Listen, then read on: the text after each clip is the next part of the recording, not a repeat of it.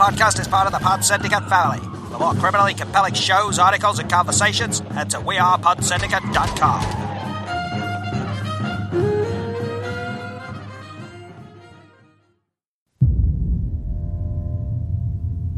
Your orders are to deliver a message calling off tomorrow morning's attack. If you don't, we will lose 1,600 men. Your brother among them.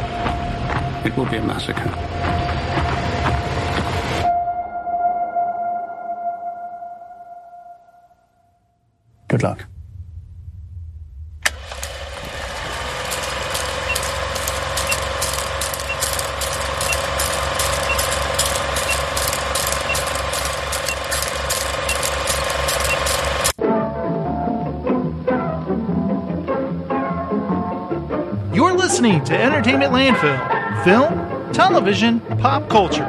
It's where you find it.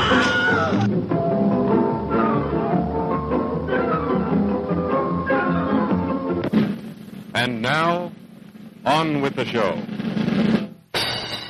Hey everyone! This is it! Our first episode ever of the Mulberry Matinee. That's right. I am the J Strum. Thank you for visiting said theater here in the town of Mulberry or wherever you are. And uh, we're here to discuss one film and one film only for each episode of this show. And the very first episode, we're going to discuss the film 1917, and I'm going to do it with my special guest, Adam Sexton. Hello, Adam. Hello, my name is Adam Sexton, and this is the sound of my voice. Ah, yes, it is. Now, Adam, you do a podcast yourself called The Past and the Pending. How is Yes. that going, sir? It's still going. Uh, I've been busy with either holiday stuff or just uh, basically getting distracted by other things, but I'm still planning to put out another solo episode, uh, also themed around movies. So that when that when that becomes available, I will let everyone in the fan club uh, uh, know, and uh, we'll see where it goes from there. Yeah, holidays have the way of getting in the way of podcasting. Yes. and uh, I'm just trying to get back on track. I want to thank you for most recently recording that show with me. ETL presents Happy New Year 2020. Yeah, it was great. It was an honor, and it was fun to listen to. So uh, I am, uh, I was uh, not only honored to be on th- that episode, but I'm also honored to be on this episode. well, thank you for being here. And I got to say, that kind of inspired me, that episode where I'm like, I like this just talking about one thing. You know, we talked about multiple things on there, but I want to have a film discussion podcast where we talk about one film because for years, you know, I've I know you've listened to a ton of them. I have too, where it's just two guys talking about a film that's just come out, and I'm like, Yeah. and I never wanted to do that. I wanted to do something else, like a kind of a drive time radio type of show. But I want to try this now and have some fun with it, and just I feel like I haven't talked film in a long time, and it's something that I was been passionate about for most of my life, and it kind of turned into the podcast turned into something else. And uh, I want this podcast to be about movies or TV shows, or you like we may do an episode on the season of Mandalorian. Like me and someone else discuss the entire season in one episode. And then maybe another episode we discuss a documentary we just saw perhaps on HBO. One I'm thinking of is the McDonald's one that's going to come out soon. uh, I want to do that. So you and I both saw the film Sam Mendes' 1917. And I just want to say right away this format will be Adam and I discussing the film and what we thought of it, but we won't get into spoilers until the second half of the show. We're going to take a break later. Then, when we come back, we're going to discuss spoilers. So, if you haven't seen the film yet, and you, I certainly don't want to spoil anything ever to anyone because that's how I feel about spoilers. I want to experience everything the first time. So, if you haven't seen the film yet, stop it at that moment and don't listen anymore. Or, in fact, just save this till after you see the film. Because I will say this right off the bat, Adam. People should see this film. It's good. I agree. It's uh, if if you love if you love movies, if you love cinema, and uh, I don't know, maybe if you even love war films, uh, you're going to find something something here to your liking. And what's funny is I want to discuss the quotation marks uh, gimmick of the film, but I don't want that to take anything away from the film. If someone is going to the, into the film not knowing about that, I don't want that to distract them from the film because it was certainly on my mind as the film started, but it didn't distract me. It uh, wowed me. Should I say that? Okay. I was amazed by it, and I was thinking about, like, you know, everyone says, you know, film is illusion, right? It's uh, film is magic, and I thought the illusion of this film being one single take was magical. Now, I know for a f- fact, and some people will point that out to you on Twitter, that actually it's not one take because they had to do cuts. Like, we know that, okay? Everyone knows that. The fact that's the miracle is that it's an illusion that it seems to be a single take. Am I right? That is correct. And, you know, of course, there's going to be moments where something passes in front of the screen or they walk into a darkened room and it goes black and they most likely yelled cut, that's fine. But I think it's a really cool idea that it's a single take film. And I was a little surprised that uh, Sam Mendes would do something like this. He he's not really known in his career for doing a lot of one one long takes. Uh, and the he did the last Bond film Spectre, which opened with I want to say is like a 15 minute long take or 10 or 15 minute long take. But for when whenever i hear about movies that are directed with mostly uh, these one long takes i'm usually thinking okay maybe it's something that joe wright directed mm-hmm. or the guy who did the revenant. It's it's uh it's a huge logistical nightmare. And i'm uh I'm really in awe of people who can pull it off and not lose you uh, in the immersion of telling the story. Right, and the story that they're telling is pretty amazing. It's a World War One story where basically two men are sent on a mission to uh, across enemy lines to deliver a message to stand down and not attack at this certain time because the Germans are wait, laying in wait. There, it's a trap for them. Everyone thinks they've retreated, and so they're going to attack them now as they're on the run. But that's not true. They're actually laying in wait to attack and uh, just kill everybody, decimate everyone. So they tell these two characters, Lance Corporal Blake and Lance Corporal Schofield, they tell them, You've got to go here and call off this battle because if you don't, 1,600 men will die. And in fact, Corporal Blake one of them is your brother, and so we've we've heard that you're good at reading maps, so you should be able to find this. And they're like, "Well, sir, this is across no man's land. There's, you know, the Germans." he goes, "They all retreated. There's nobody there. It's safe. Just go. You'll be fine." And of course, it sounds scary because they've been entrenched in these uh, trenches, uh, barely staying alive. Because you know, as soon as you climb out of that trench, you're shot down, right? And so now they're being told they can just climb out of there and walk across the land and everything's fine. And the thing that's amazing about this single take thing is we see these two characters wake up, they're told to come here, and the camera's following them. And what I love what the film does is it shows them walking towards us and what they're passing by. And then as they look at something, the camera goes behind them and we see what they're looking at. And I wondered if there would be moments in the film like where we'd be saying, "What are they looking at? What are they looking at?" But it never felt like that. It felt like we get to see what they're looking at right on cue as we'd want to. Do you know what I mean? Uh, there wasn't Yeah. any frustration on my part. Yeah, I, I know, and and like I like I said before, you don't want these long takes to take you out of the moment. Like like like you mentioned before, if you're trying to pay attention, you can kind of tell where okay they could have hidden the cut there. But throughout most and, and throughout some shots of the movie, yes, I was I was playing that little game, but then the movie brings me back to the importance of its story, and I just didn't want to uh, be confused by a uh, by a by this little detail and not get lost in the narrative.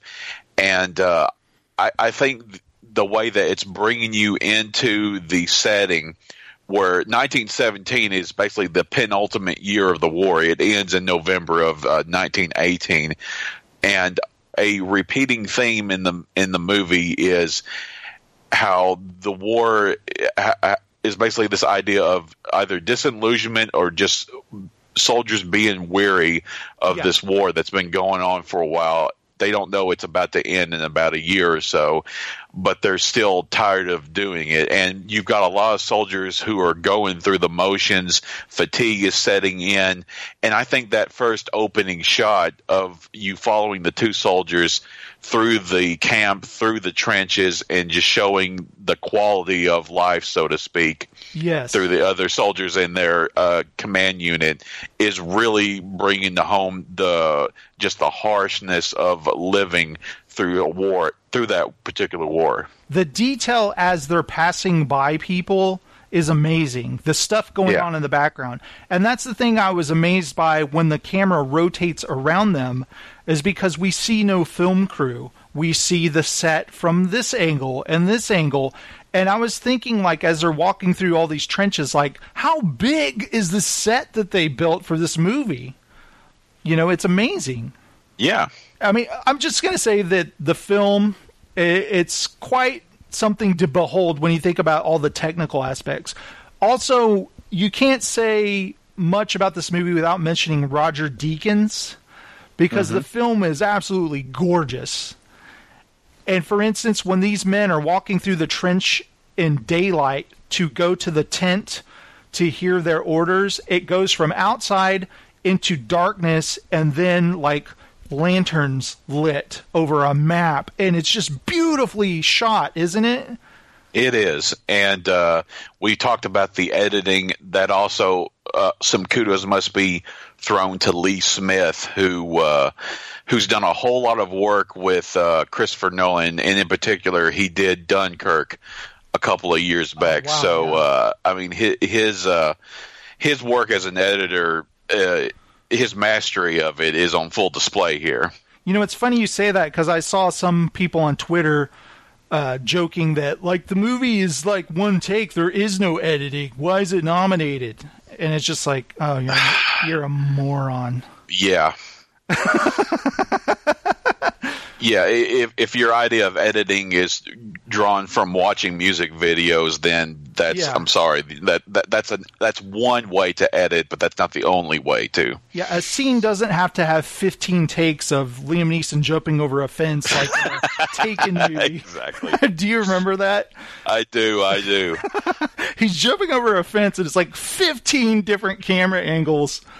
Or certain scenes in Bohemian Rhapsody where they just can't get the blocking right for some weird reason, and it's just five people talking. People talking at a table. It's like, why are all these cuts in this scene? Yeah. Why are they showing this guy? Who is that? Yeah, but oh my god. So I'm going to say very much, just right off the bat, that I very much enjoyed the film. What I think is interesting at, is it's one take and you're along with these two men is that you are a participant. You are there for the the story, the the ride, if you will.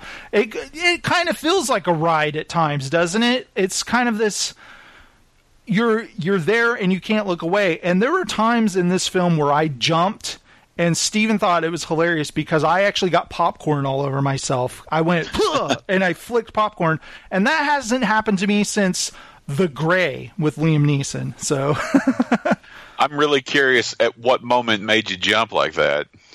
Uh, the rat over the tripwire. Oh no, yeah, I, I kind of jumped at that too, to be honest. And I was like, Plah! and I looked down and I had popcorn all over me. I was like, oh, come on, Jason. And I was like, maybe Steven didn't notice. And I, he's looking right at me. He's like, ha ha. It's like, thanks a lot.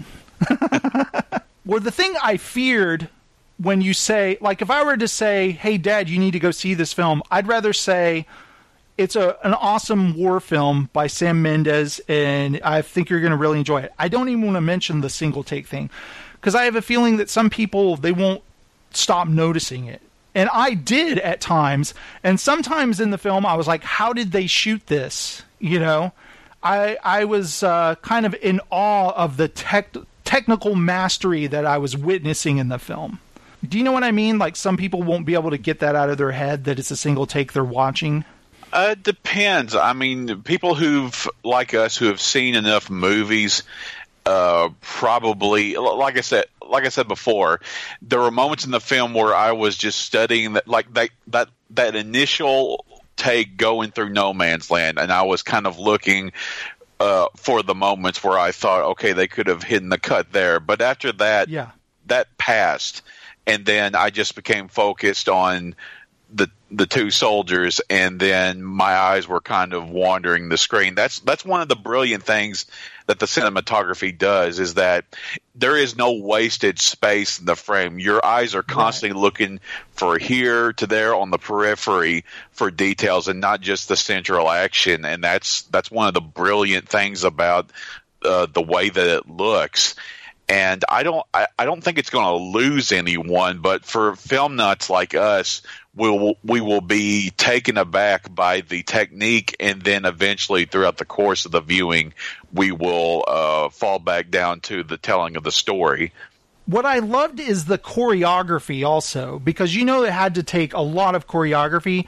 There are times it's involving two characters, Blake and Schofield, but there will be times where it'll only focus on Blake for a second, and you see Schofield off in the distance where he's walking way ahead of him, and then uh, he will be stopped and and then you'll hear Schofield talk off screen, and then the camera goes around Blake, and then now Schofield's back in the shot, and he catches up to him, and now they're both in the shot, and there will be times where Schofield is the only one the camera's focusing on, and then Blake will be in the distance, you can hear him like behind you, and I just think it's masterful the way they did that, that choreography, that kind of ballet between both characters and uh, there are times in the film where the camera is following them. For instance, in that no man's land shot, where there's this crater with filled with water, and it's got dead bodies everywhere, and they're going around the edge of the crater to get to the other side.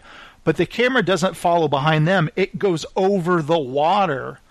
Yeah. And that like stuff like that where the camera goes in places that it shouldn't be able to go that makes the scene that much more you know awesome like you're kind of awestruck by it Yeah, they they must have had some complicated camera rigs or cranes in order to pull off shots like that, and it makes me already. I'm already thinking of that famous uh, shot in like the Evil Dead movies where the camera has like fitted onto a plank or a board, Yeah. and it's go it's also going through places you don't think a person could go, and uh, yeah, that. The, I was wondering about that too. I mean, are there moments where it's a crane, or are they able to handle it off to someone to do some handheld shots, or put it on a Steadicam mount?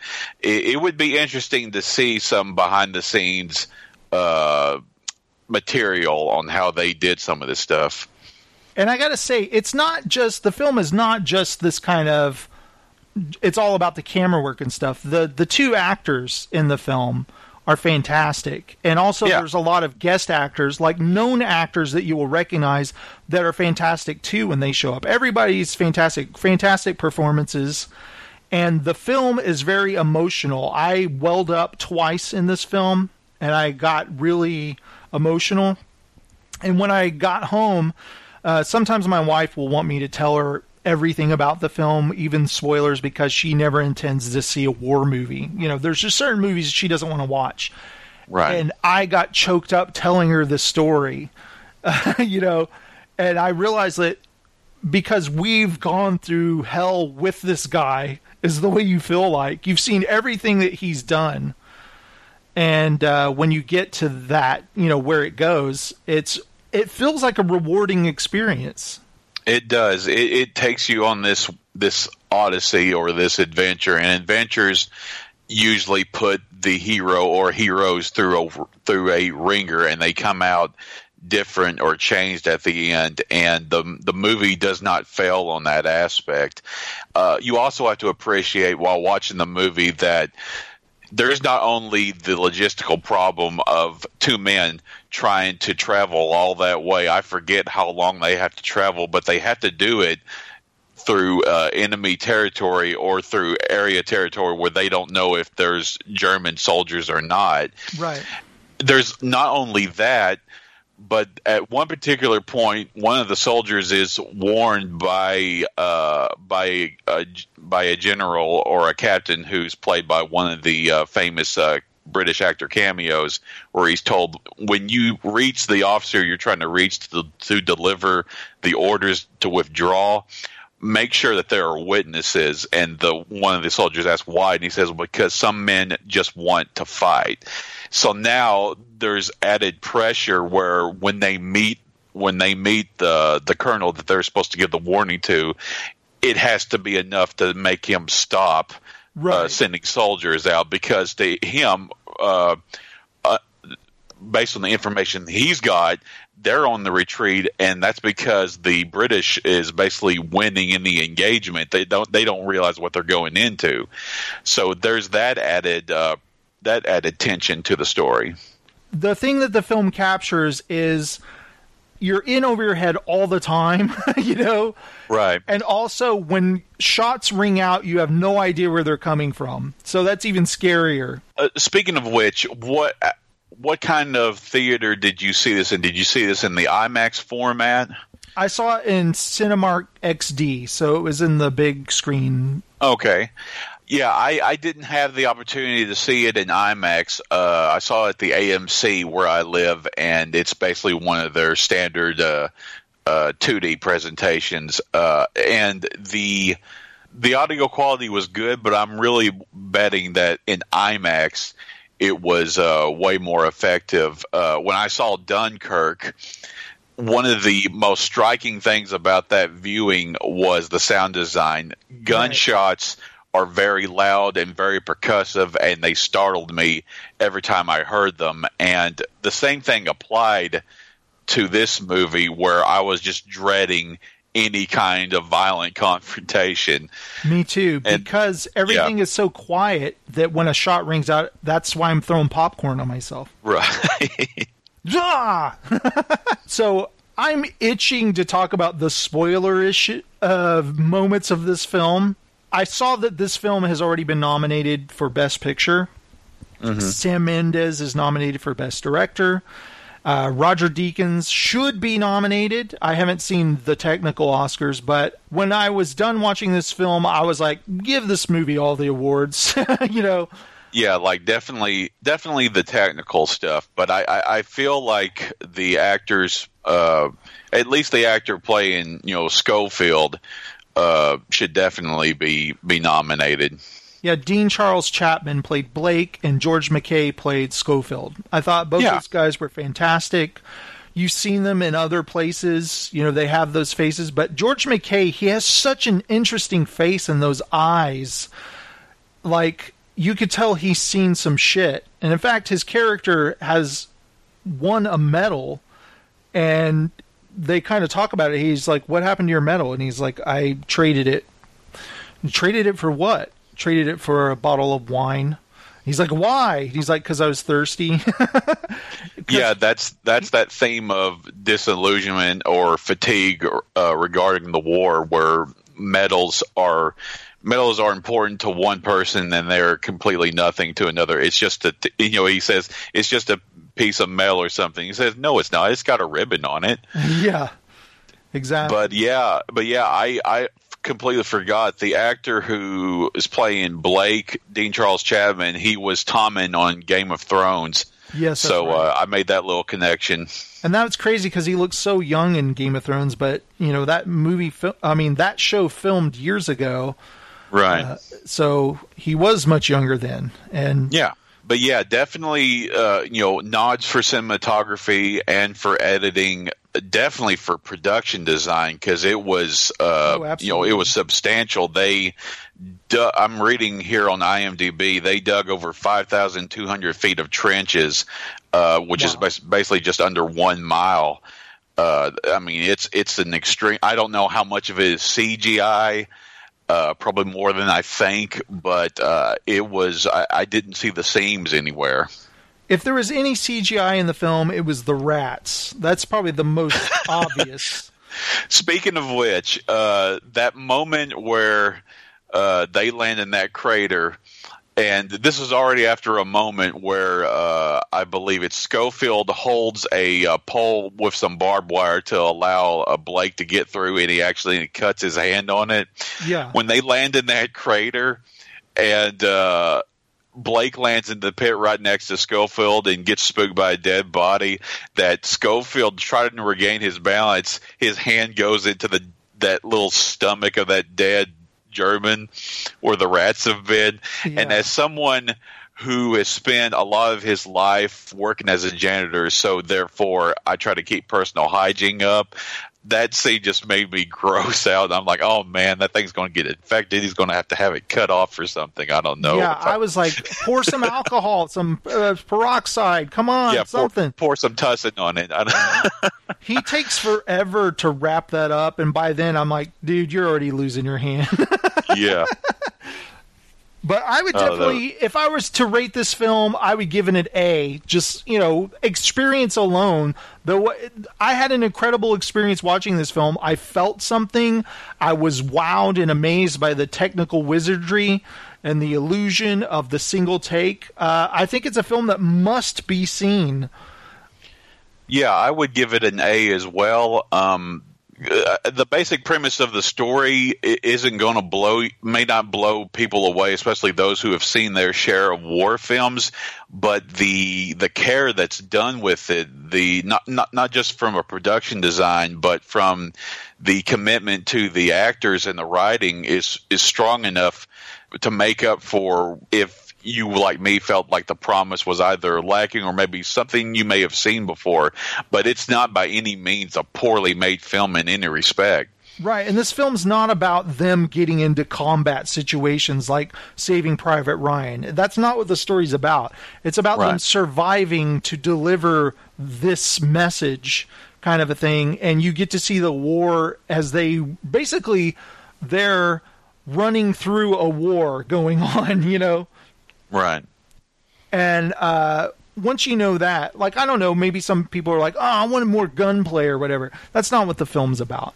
And no um, I've got to just say, right, Thomas Newman does a fantastic score to this film, and he probably one of his most memorable scores that, that I can think of is the Sh- Shawshank Redemption.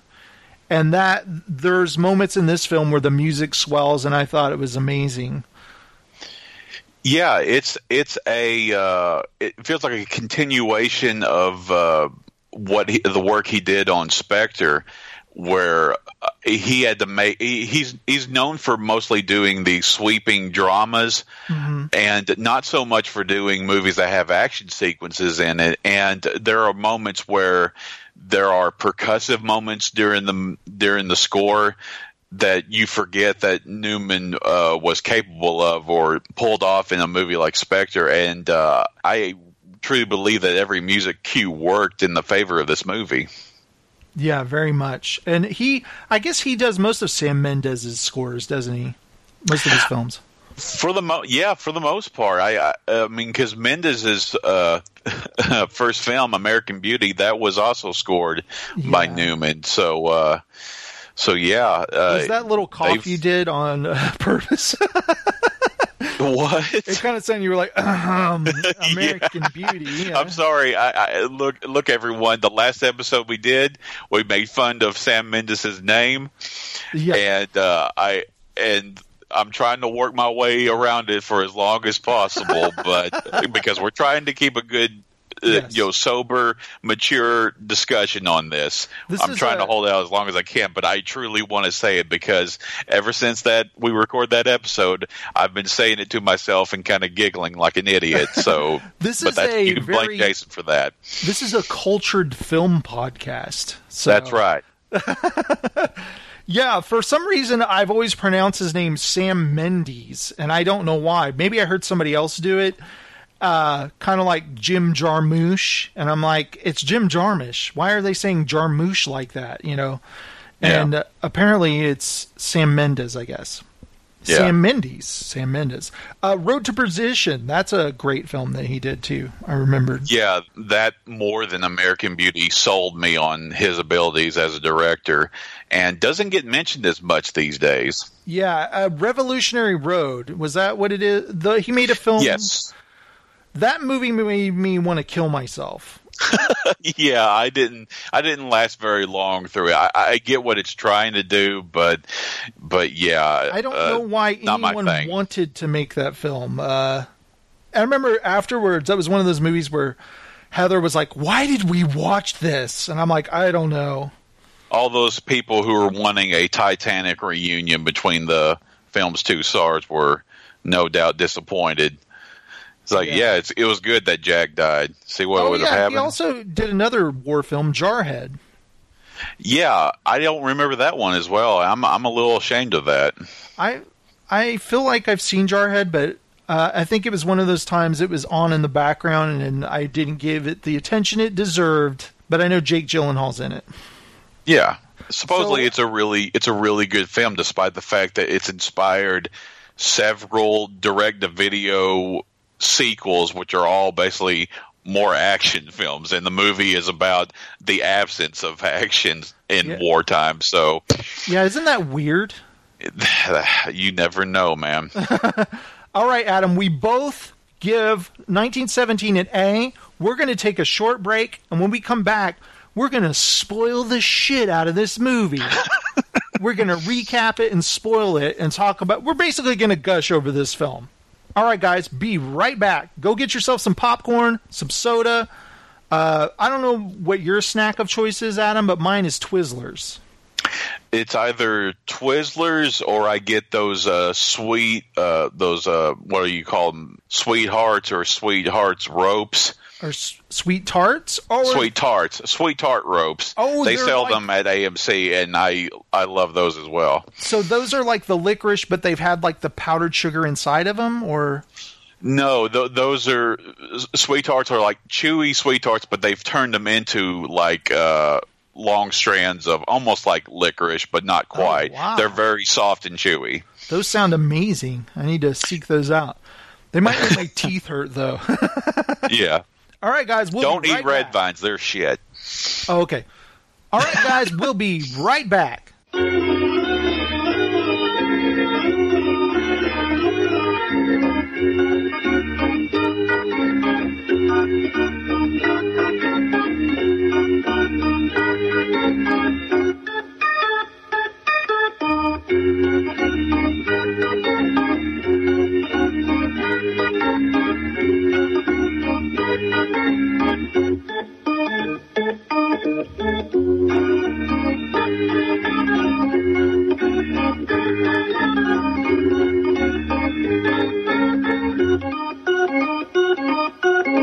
Let's all go to the lobby. Let's all go to the lobby. Let's all go to the lobby to get ourselves a treat. Delicious things to eat.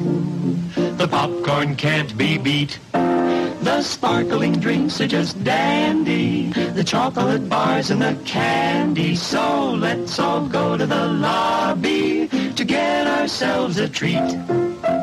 Let's all go to the lobby to get ourselves a treat.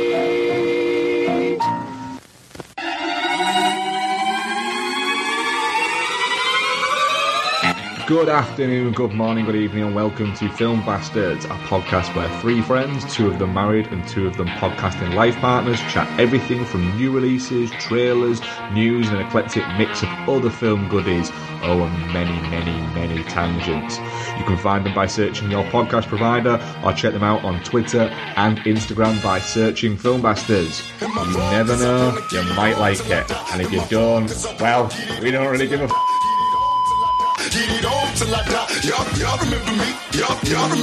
Let's play refreshment quiz.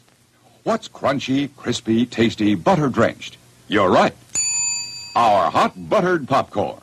What's bubbly, refreshing, ice cold, delicious, and thirst quenching? Right again. Our ice cold soft drinks.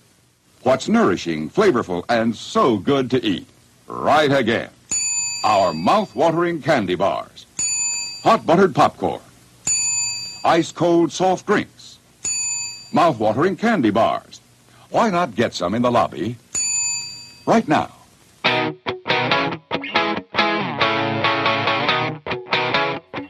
Have you ever wondered what so-called family films will scar your kids forever? Put, putting four and five year olds in front of this movie, it's like if they didn't know what death was before this, they're going to know it after it. They're going to know it after it and they're going to be freaking terrified. And they're going to be questioning you. Yeah. Or do you have the slight suspicion that your loved one has a cold, dead heart? Yeah, the Dark Knight has got like all the orphans and like, oh no, we're going to die. They did not build up those orphans at all. In my head, it's like, kill them. Then look no further. The His Film Her Movie podcast is the show for you.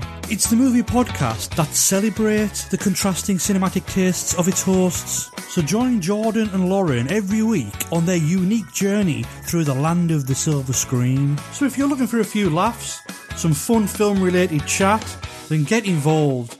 You can find us on Apple Podcasts, Spotify, Stitcher, or wherever you get your podcasts.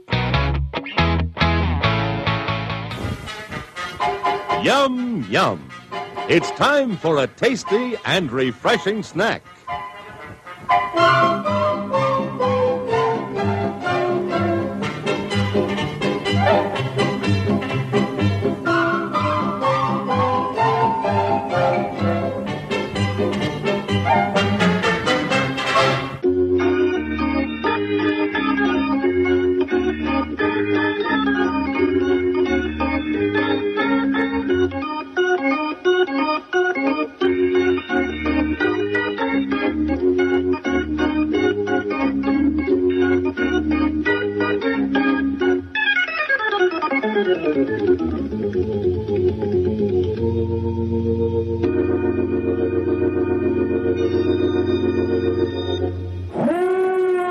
Spoilers detected. Proceed with caution. Listen at your own risk. All right, we are back from our break, and Adam, I'm ready Yes. to talk about 1917 with you. And I just want to say, first off, when the movie opens, I remember thinking in my head, okay, show me this single take stuff. I'm ready for this. I'm ready, you know. And you see the camera open up on, I believe, is it Schofield sleeping? It's, I think Blake. I, I, I have to see it again, but I want to say that it's on the field. It pulls back. You see Blake first, then you see Schofield. I could be wrong about that. Yeah, and it comes up. You see these feet walk into view, and it's a superior officer. who kicks them to wake them up, and it says, the, Mhm. "Is it the captain wants to see him?" I don't. I don't think we ever see. Well, yeah, we do see his face, but I don't remember him right off the bat. Their whoever their officer is, they say they want to see him, and when they get there, he goes, "The general is in there, General Erinmore," and this general is played by Colin Firth, Mhm. and as I was talking about before, the single take thing, how the camera follows behind them in, and then you see uh, Colin Firth is turned around, and then he, you know, we see his back and the way it's lit and everything, and he turns around and he gives them their mission that they must travel across no man's land to deliver these. And I love how the camera, you know, the way he unveils the map and it's kind of peeking between the two characters so we can see the map also Yeah. just the way all that is choreographed. Um, there's something I don't know. It's always been how I appreciate movies. You know, I've talked about it many times where I think of the. I love to appreciate how somebody put a lot of work into something. That's why I'm such a fan of uh, camera work like Sam Raimi or whatever, where I picture him, you know, laying in bed awake, like, oh yeah, this would be a beautiful shot or whatever. Everything in this film feels like that. Like they just spent hours just you know choreographing the way that where the characters would stand the actors and where the lighting would come from and where the camera would sweep around so we could see what they're talking about. And yeah it never feels like it's being show offy it always feels like it's making consideration for the visual information uh, that's required to to understand scene to scene. That's right. that's you're right. That's that's a considerable skill set and the only time we're ever disoriented is because the main characters are disoriented. Right. And I think that, you know, there's no shaky cam or anything like that when they're running. You know, they want us to see what's happening. They want us to go, what the F is going on, you know? right. And I love that, uh, you know, they tell Blake that his brother is there and he, you know, he could possibly save his life. And I have a feeling the general told him that because he needs somebody motivated because some guys might slack off and just go wherever. Because Yeah. there doesn't seem to be a lot of authority once you're out there. like Schofield probably was flirting with the idea at certain points during the first half of the movie about whether or not they should uh, go back. I mean, I mean that would be that would be re- refusing a direct order, and that would be there would be serious consequences for Right. it. But yeah, that's that's something to take into consideration. Absolutely. As they're going, uh, Blake is off in a shot. Like he's walking really fast and he's going off camera in the distance as Schofield's like, wait, hold on, come on. You know, like because he knows his brother could be killed. So that's what he cares about. And I love how they're going through the throng of all the soldiers. You know, some soldiers are getting pissed, like, you're not supposed to be going this direction. We're all coming this way. And what I love is uh, Blake is way ahead, and apparently he's bumped into a guy that's pissed off, and he's getting in his face, and th- we're behind Schofield, and we catch up to Blake because he's getting in a tussle with this guy.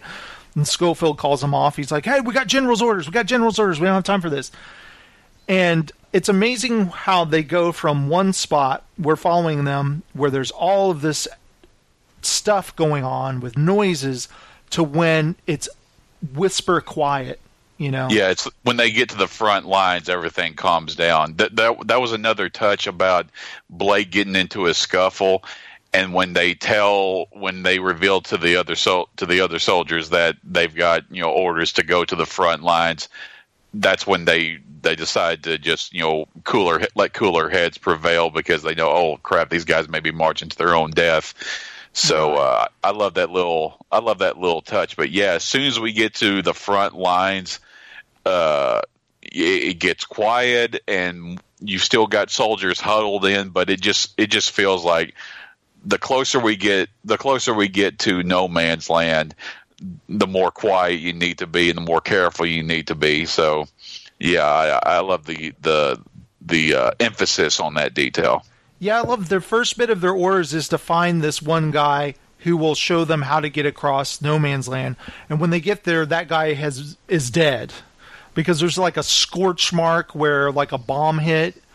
And so they go to the guy who's now in command, and that's played by Andrew Scott, who is Yeah. Hot Priest uh, from uh, Fleabag.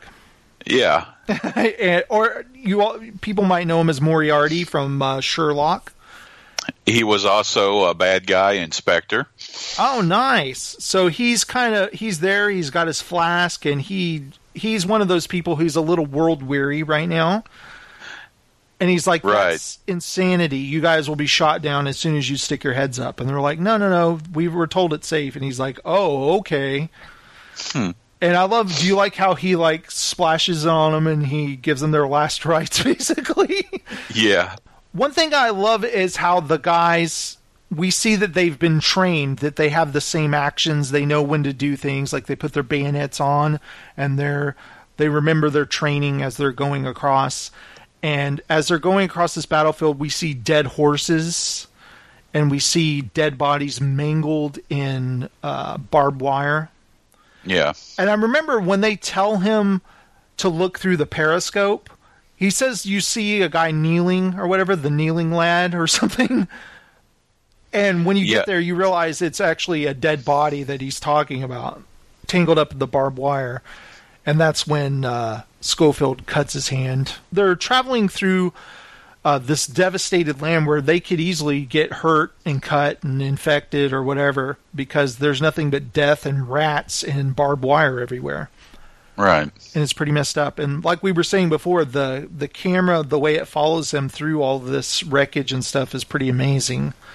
And I loved when they arrive at the enemy trenches, how much nicer the Germans had trenches. Yeah, it, it seems like the front line section of the trenches were had depth in terms of how they were dug and how doorways or pathways were constructed.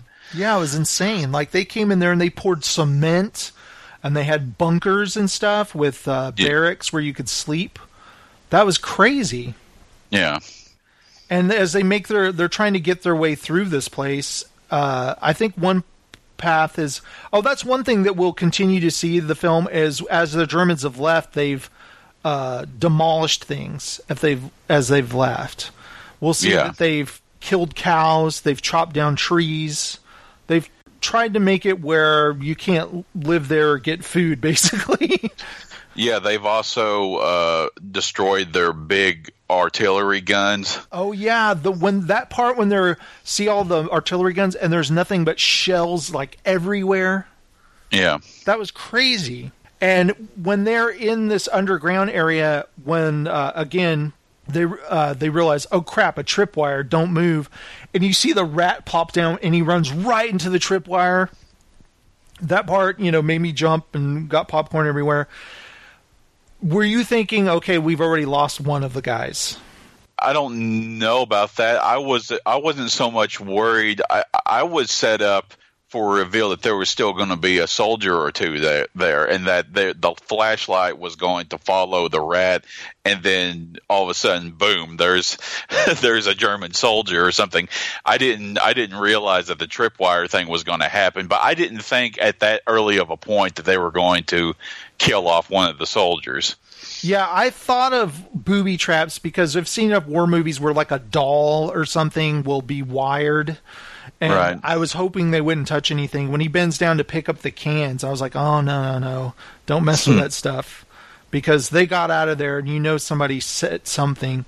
And uh, Blake digs Schofield out of the rubble and he's like covered in bricks and or rocks and dust and he he saves his life there and uh, Yeah. Schofield can't see and he's like just hold on to me as they rush out of there as the whole place is caving in and there's even this cool part where they have to jump over like a pit you know what's funny is uh, I got a video gaming type feel sometimes in this movie I don't know have you played God of War the new one I have not, although I own it. Yeah. that game is all in one take just like this movie Yeah. where the camera's always behind the character and it stays there and you follow him everywhere. And of course, you know, you go to menu screens and stuff like that, but everything is always behind the character no matter what you do, like a single take. And at times I thought of that, of God of War, as I was watching this. You know, it's a completely different thing, but as they were running and they had to, they're running towards us and they had to jump over the pit. It made me think of a video game like uncharted or something where you're running towards yourself and you have to like watch out for things. But um when they get out of there schofield is so pissed off at blake like why did you pick me to come with you to do this? And i love he's honest. He's like i didn't know what they were going to have us do. I thought we were going on a food run or something. He's like i Yeah. had no idea this is what it would be Yeah, and I just wanted to point out to something you uh, just said, where you were thinking of uh, video game, uh, or, or, or there's a video game like quality to the way that it follows them through one obstacle after another. There are still critics to this day who think that if a movie resembles a video game, that it's that, that that's a that's a mark against it, and you know people like you and I don't really think so. I think it's neat. I think it's Yeah. it's, it's really cool that it And it- reminds me of that. and it's really shown how video games have improved in their their ability uh, as far, far as presentation or bringing you through bringing you through a, a video game where it can present that cinematic thing. It doesn't have to just be one thing or the other, and uh, we don't uh, we don't want to lose narrative. We, we don't want to trade the qualities from one format to another. I- I, think that's what people are getting at. But some people are really bad at expressing what or what doesn't work for a movie with them, and so they'll retreat to some lazy ass thing like this resembles a video game, and that's that's a very frustrating thing about s- certain critics. Yeah, in no way do I think that Uh, as a negative. I, I think Right. it just reminds me of something I've seen before, and I think that's neat. I think Cory Barlog, who did God of War, he had this idea of doing a single take video game, which is amazing. And Sam Mendes had the idea of doing a film that way. There's just two different guys who both did a, a similar idea, and there's nothing wrong with that. And neither detracts from the other. Yeah, I mean, it's it, it for this movie. It works to keep keep us focused with these two guys, or you know, we're in the spoiler territory right now, right? Yes, absolutely. Okay, I just want to make sure because at some particular point in this movie, we lose one of these characters, Yeah. and it's important that you stay with this one one guy because it it brings about this sense of isolation Right. as he's going through either areas that are populated or not or whether there's artil whether there's explosions and gunfire or not that it's essential not only for the purposes of immersion in the story but also the tension in the plot that there is some sense of isolation with these two characters or one of them or uh, you know a- a- as it continues that's one of the most effective things about it The thing that is so emotional in that scene, uh, you know, if we just cut right to it, that after Blake is stabbed and he bleeds to death and he dies, we've followed these two characters up to this point, and there's a part where Schofield turns around and he's not ready to leave Blake's body there because these Yeah. other soldiers come along and they're like, "Hey, come with us. You can come with us." And um, the great Mark Strong shows up. He he brings light to every movie he's in, whether he plays a villain or whatever. He's always fantastic. Yeah. And he's like, "Uh, "Was he your friend?" And he's like, "Yeah." And he's like, "Oh, I'm I'm sorry that happened, but you know," or he says that later on, but he says you can't dwell on it. But yeah, a- and I and I, I apologize for jumping a little too far through the movie because I wanted I, I wanted to get back to that point where Mm-hmm. they've gotten out of the German trenches, and Schofield is uh, you know kind of complaining to Blake, you know, why did you bring me along? Blake Blake says, well, I didn't know what they were going to pick us for, and. Uh, bef- and on the way between the tr- between the uh, trenches and that farmhouse that they get to, that's when you get the discussion regarding the medal and the importance or the lack of, depending on which character you're talking to. right. And and you've got this great, the long, great continuous take takes us into the farmhouse where we see it's unoccupied, but it's also just been blasted to shit. so many of these video games we play now, whether it be God of War or The Last of Us, involves us going through a house and looting it while the other character goes outside and you can hear them talking the whole time. And that reminded me of a video game too. Not in a bad Yeah. way, as we said. Like I was, you're thinking of God of War, and I was thinking of Last of Us. Yeah, that scene was very Last of Us, as you could hear him talking to him as he's outside. Yeah. Oh, and also can't forget about the cherry trees because we see that the Germans have chopped down the cherry trees, and he kind of describes to him there's there's all kinds of cherry trees. There's bitter trees, there's sweet trees, there's sweet cherries, bitter cherries, and all that. And I thought that was very interesting. And there's a callback to that later on, also. Right. But then we get to uh, a dogfight, and and I gotta say that there was this inspired a recent dream, or should I say, nightmare that I've had, where uh, I you would if you've seen any trailers or TV spots, you've probably seen uh, what is now going to be one of the most uh, impressive shots, where you see a German plane get shot down, and then it comes, of course, straight towards them to where the stables are and just narrowly, just narrowly misses both of them.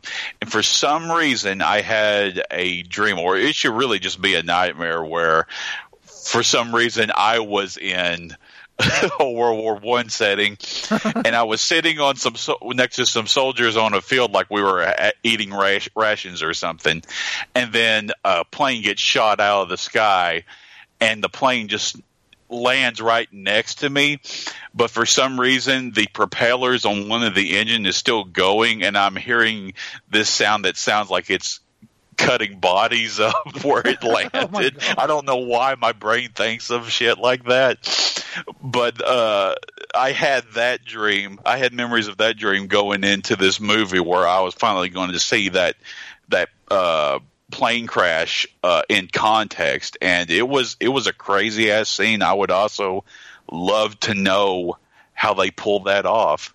What I love about that is they're watching from a distance. They're like, "Oh, dogfight," and they're, and they're like, "Oh, it looks like they got him." And he's going, and he goes behind the the horizon.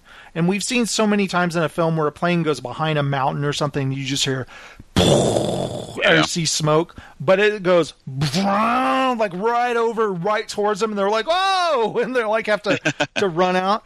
And also before that scene, let's not forget that earlier Schofield dumped all of his water in his eyes because he couldn't see, and now he has an empty canteen. And he hears a cow moo, and he looks down, and there's like a pail full of milk. And he drinks the milk, and it's good, so he fills his canteen full of milk and that's important for later. The plane crashes in the barn, it starts on fire, and you can hear the guy screaming, the pilot. And Blake is like, I think Schofield says, we need to kill, shoot him, put him out of his misery. And Blake's Yeah. like, no, no, help him out, help him out. And I think there's something, it says something about Blake here, like all he sees is a human life that needs help at this moment. Right. He's not thinking that this is an enemy soldier. He's just like, there's a guy on fire. We need to help him. And Schofield's like, we need to put him out of his misery. This is choreography that I think what I talked about earlier, how well the choreography do- goes, is because the camera follows Schofield as Blake says, get some water, get some water. And he turns around, the camera follows Schofield, and he pumps some water, and you hear like a, like a scuffle. He's like, no, no and the camera follows him back as he turns, and you see that the the German sh- soldier has stabbed Blake in the stomach. In the abdomen, yeah. Yeah, and now Schofield he kills the German soldier. He shoots him twice, which every time you hear a gunshot at this movie, it'll make you friggin' jump. I swear. Yeah. And immediately, did you could you tell Blake looked pale as a sheet? Like immediately.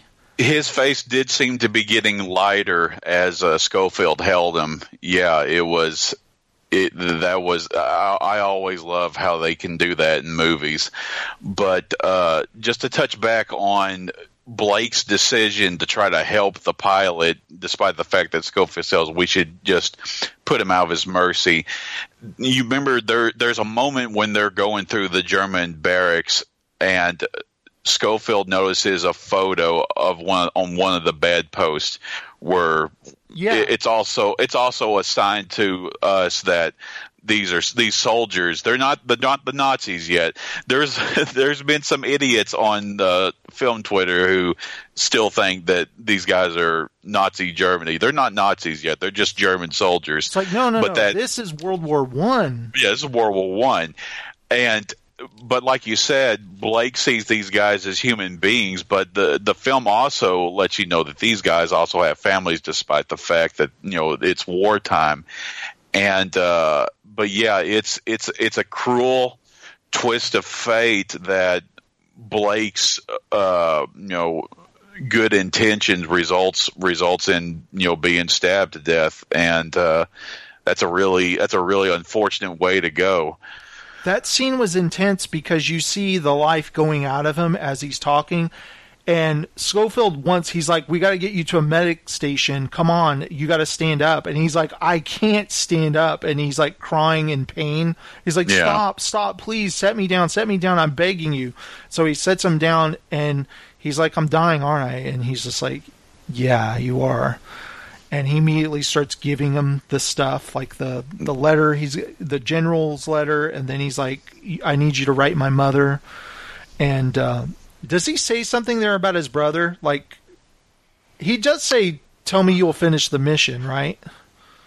Yes, I, I- think it's it's a message for his for not only his mother, and I, I, I just remember you know you know anything you want me to tell your mother, and he says, "Tell them I wasn't afraid, and Yeah. tell them that I love them." I feel like we both seen the film once that he said, "Promise me you'll finish this." Yeah, And he's like, I will, I will.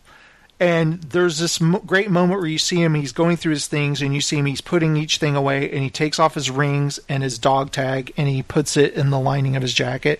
Because I remember seeing different things like this in documentaries that soldiers, they had places to stash things like all over them, you know? Yeah. And they hid them things and papers in the linings of their their coats and stuff like that. So you see him doing things like that.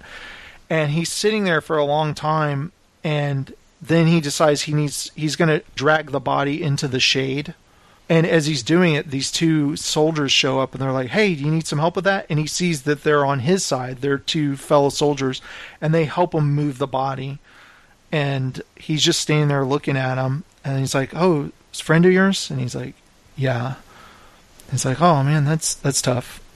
And they're like uh, yeah we're going so and so and that's when mark strong shows up and he invites him. Oh and he tells mark strong his orders and he's like uh, okay well you can catch a ride with us. And that's when you go out there and i love this moment because we're still with schofield's frame of mind where we're still kind of in shock by blake's death yeah, and we're now entering a different world where these soldiers are joking around. They're doing impressions of other officers or whatever. You know, And- five of them are pissing uh, on sides of the house. yeah and we even see like the the superior officers yelling at them to move this damn tree out of the way. And they it's funny he goes uh uh he's basically telling them to get on this truck and the truck looks like it's filled to the brim with dudes doesn't it like It does. there's no more room on this truck, but they all slide over, and they even say like, "Oh, they're driving," and he's just listening. We're looking at Schofield's face, kind of still in shock the entire time as these guys are joking around and talking and stuff, and he's not having any of it or even listening to them. I don't think. And when the truck gets stuck in the mud, he gets this urgency on his face where he's like, you know, I have someplace important I need to be, you know, help me. And he's pushing it. And finally they all join in and they're pushing the truck. And finally it moves and they all, he's like, all right, get back on, get back on. And you kind of see him take charge there, don't we? Like, Yeah. it's like, everybody off, everybody off. And he's like, everybody back on, everybody back on. And so there's like, so what's so important? Where are you in a rush to? And he basically says, these are my orders, and if I don't get there, 1,600 men will die. And I think it's also cool. We see a uh, a soldier with a turban on. Yeah. there. I thought that was amazing. We see different soldiers of different creeds. You know, we're all fighting on the same side, and uh, they're like, "Well, the bridge is out. This is where you get off. You have to cut through there." The soldier even says, "Hey, I hope you make it," because there some of the guys say you'll never make it, and he's like, "I have to." The way you know the camera follows Schofield, so you just hear those guys drive away. You know, you you never see them drive away. You know they have, but Right. he's all alone again. And what did you think of that bridge crossing sequence? Yeah, that was uh, that was really great, and also you've got these complicated camera moves where it's moving over a body of water, Mhm. and it really shouldn't be able to do that. So, uh, I mean, again, how the cam again, I'm I'm you're going to watch it again. You're going to try to figure out where did they cut it or how did they transition from a Steadicam mount to a crane. And it's it's really it's really tough to to know for sure unless someone shows you a breakdown of the shots. But uh, but yeah, I was just going, okay, is that truly the best way across? You're going to climb on top of that thing and tiptoe across that broken. I was thinking it was going to collapse on him, and then he starts getting shot at, and uh, now we got uh, another kind of an action scene. But before we get before we leave, I just want to mention one last thing about uh, the the farmhouse where we leave Blake. Right. Uh, you mentioned earlier we're still in the mindset of Schofield. We're still in the mindset of the shock of losing Blake, and the camera as Schofield walks away with the the the unit who's uh, come by to give him a ride, the camera stays with Blake's body as long as possible, and then it Yes. follows him through the house. He gets on the truck. The camera gets behind Schofield as he's sitting behind in the truck, and in the background you can see the farmhouse, and you may be able to see the speck of uh, Blake's body still on there, and Schofield's looking back at it. It's uh, it, that that's such brilliant camera work and brilliant blocking to. Uh, the camera has followed Blake and Schofield this whole time, and now it's like we can't. We're trying to, but Blake will no longer be in the shot anymore. We've got to go Right. now. He's gone, and it's kind of this longing shot that uh, he's gone now. And I did get pretty choked up at that scene. Yeah, and I don't know if I've just been conditioned into watching movies or watching their trailers. The trailers, for the most part, the majority of them had Schofield. It, it never really spoiled anything, but you could be wa- walking into the movie with the with the impression that at some particular point Blake's probably going to bite it. You just Right. don't expect it to happen this early into the movie. Right. And that's the thing is we we have Blake, he's the enthusiastic one and he has a reason to get there. And we have Schofield, the reluctant one. So naturally, the enthusiastic one that needs to complete this mission, he's going to die. And then Schofield, the reluctant one, will f- owe it to Blake to make it to get there and finish the mission. And that makes sense narratively. Yeah. It's just that it, it seems to happen so early. We're not expecting Blake to die this soon. Right, and uh, not only that, but you Blake is the one who's more uh, familiar with maps or reading a compass than than Schofield is. Yeah. So now Schofield has to take over for that. And the thing is, like, you expect that they're going to meet some kind of firepower. Somebody's going to be shooting a division of Germans shooting at them or bombs. But it turns out to be a guy on fire that they help, and he stabs him in the stomach. You know, Yeah. that that's how he dies, and it shows just how dangerous it is. You anything can kill you out here. Right. But uh, let's uh, skip forward back to the crossing of the bridge scene, which was not only for me, I thought it was going to go down for him another way, like the bridge wasn't going to hold. But uh, no, he encounters a rogue, uh, or, or maybe it just seems like it's a rogue because later. In that thinking maybe it's sequence, when he's crossing overnight, there's there's like a few more soldiers he has to worry about. But that I, I, I just thought sooner or later he's going to go through all this territory, and yeah, he's going to meet a sniper. You're right. So that was a crazy sequence. And the thing in that scene, they've kind of built it up earlier, like here, grab some grenades. I was like, oh, he's gonna chuck a grenade right through that window, but he never did. I was like, throw a grenade in that window, do it, but he he wouldn't do it. But he does He- shoot at him, and I was for sure. I was like, oh, he got him. He needs to just keep going. Like, but instead he goes to investigate. And my in my head, I was like, just go, like keep going, just go past the building. Don't worry about it. But instead he goes inside. But this is kind of a genius thing because when you think about, we're watching a two-hour movie. But the movie's going to contain more hours than that, the way time passes. So we need a Right. s- severe chunk of time to pass by. What better than to have the main character be knocked unconscious, right? right, and apparently he does get the sniper, but not but not enough to actually kill him. Yeah, he's and he opens the door, and, and the the guy is weakened enough, but he's he, he's got enough strength to raise the rifle and basically like a bullet grazes him in the head, and that's what knocks out Schofield. I gotta say that that shot where he shoots the guy and he gets shot at too, and you're not sure if he's hit, and he falls back. The screen goes black for an uncomfortable amount of time, yeah, and I'm like, I was kind of like, okay, I I thought for sure someone in the theater was going, someone was going to whisper, uh, "All right, fine, is it over?" is is he?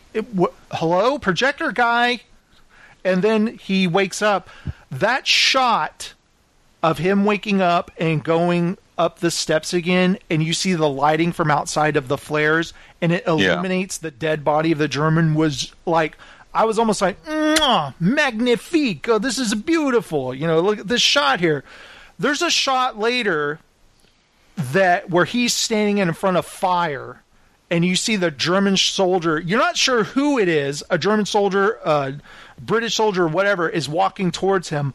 That's unbelievable cinematography there. It was just Yeah. gorgeous and frightening at the same time because the gunshots are so freaking loud. Yeah, I, I, I couldn't get it out of my head when he woke up. I was just thinking, oh no, he's lost time. There's no telling how many hours he's been out. So now he's really he's really got to uh, to uh, step it up and pick up the pace. But now he's uh, certainly in a, in an area where there's going to be some some uh, threats to him. First, he meets the woman though, because that guy Yeah. who's shooting at him, he runs away and he ducks into a, a, a cellar.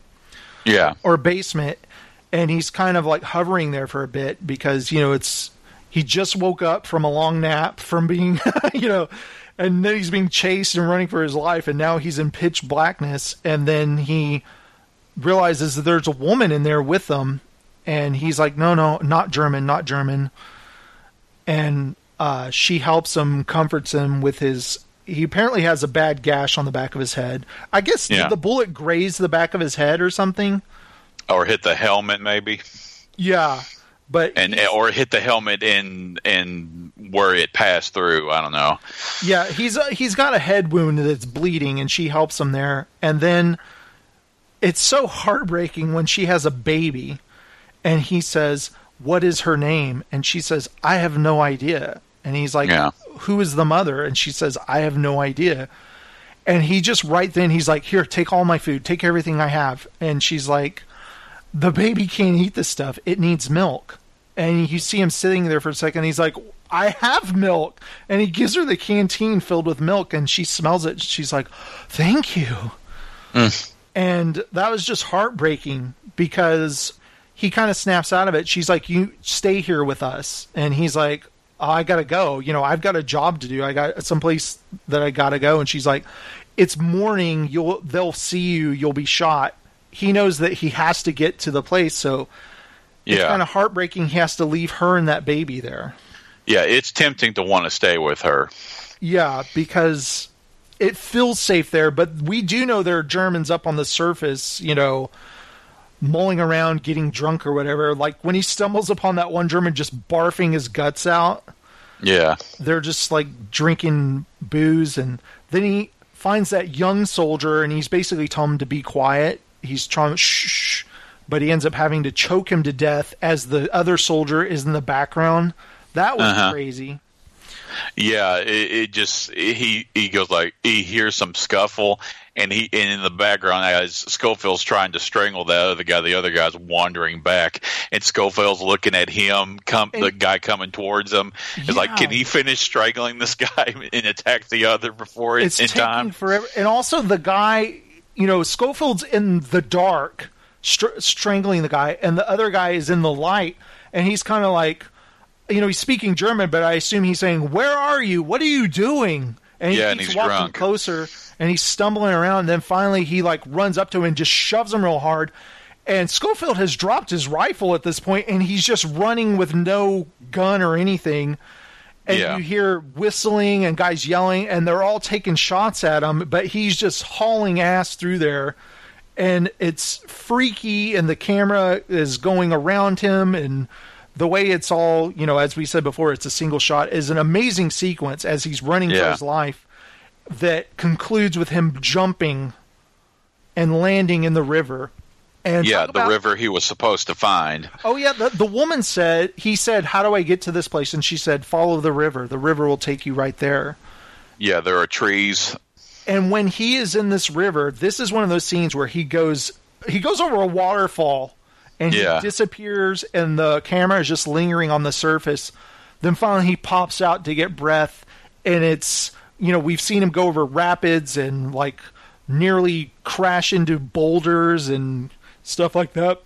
When he's floating, it's peaceful and you see him kind of like resign himself and kind of his head goes under and then he wakes up again.